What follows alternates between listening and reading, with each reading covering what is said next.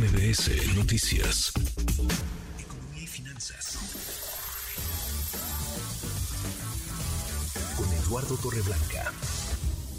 Lalo, qué gusto saludarte. ¿Cómo estás? Igualmente, Manuel, me da mucho gusto saludarte y poder saludar al público que nos escucha. Buenas tardes. Muy buenas tardes. Hay pocas, te diría, no hay ninguna relación entre vecinos tan potente como la que México tiene con Estados Unidos. El intercambio comercial, el intercambio de mercancías, el intercambio y el paso de personas, Lalo, el intercambio cultural. Es decir, tenemos un montón de cosas afines, por supuesto, agendas complejas también, pero se abren nuevas oportunidades al gobierno de México para ampliar las relaciones económicas con nuestros vecinos, con Estados Unidos, Lalo.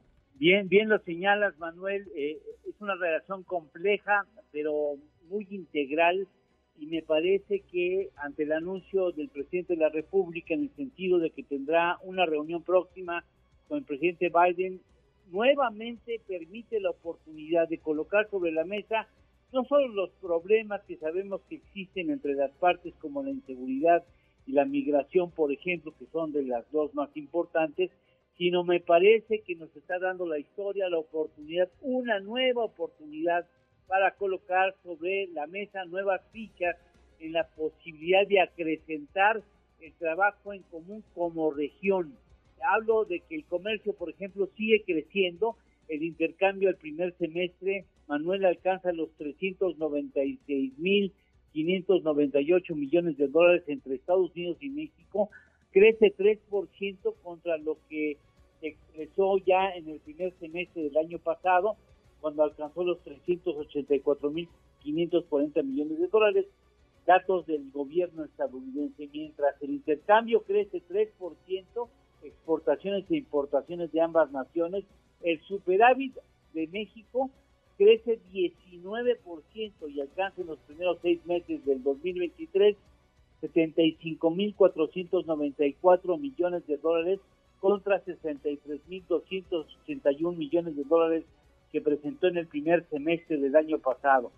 Es el momento, me parece, de acordar acciones conjuntas, por ejemplo, para la producción de microcomponentes, no solamente en Estados Unidos, sino también en México, e incrementar el papel de nuestro país en la reconversión energética de América del Norte, algo en lo que cree, está muy convencido, el presidente Biden.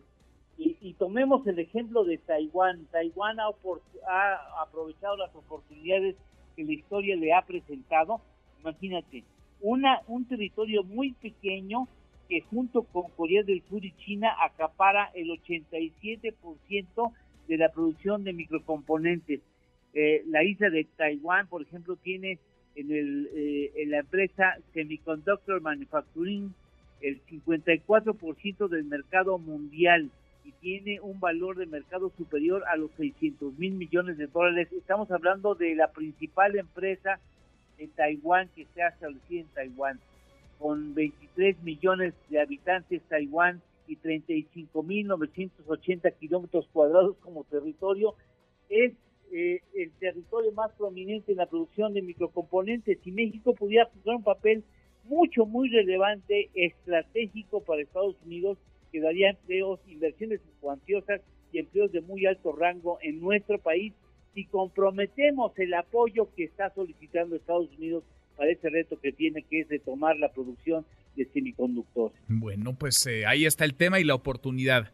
Ante los retos, oportunidades para el gobierno de México para ampliar así las relaciones económicas con Estados Unidos. Postre, Lalo. Claro que sí. Mira, devaluación del peso argentino. Desde que Alberto Fernández inició como candidato a la presidencia hasta el día de ayer, la devaluación alcanza 1.041% y contando. Mira, qué dato. Abrazo grande, gracias, Lalo. Gracias, Manuel. Buenas tardes. Muy buenas tardes. Redes sociales para que siga en contacto: Twitter, Facebook y TikTok. M. López San Martín.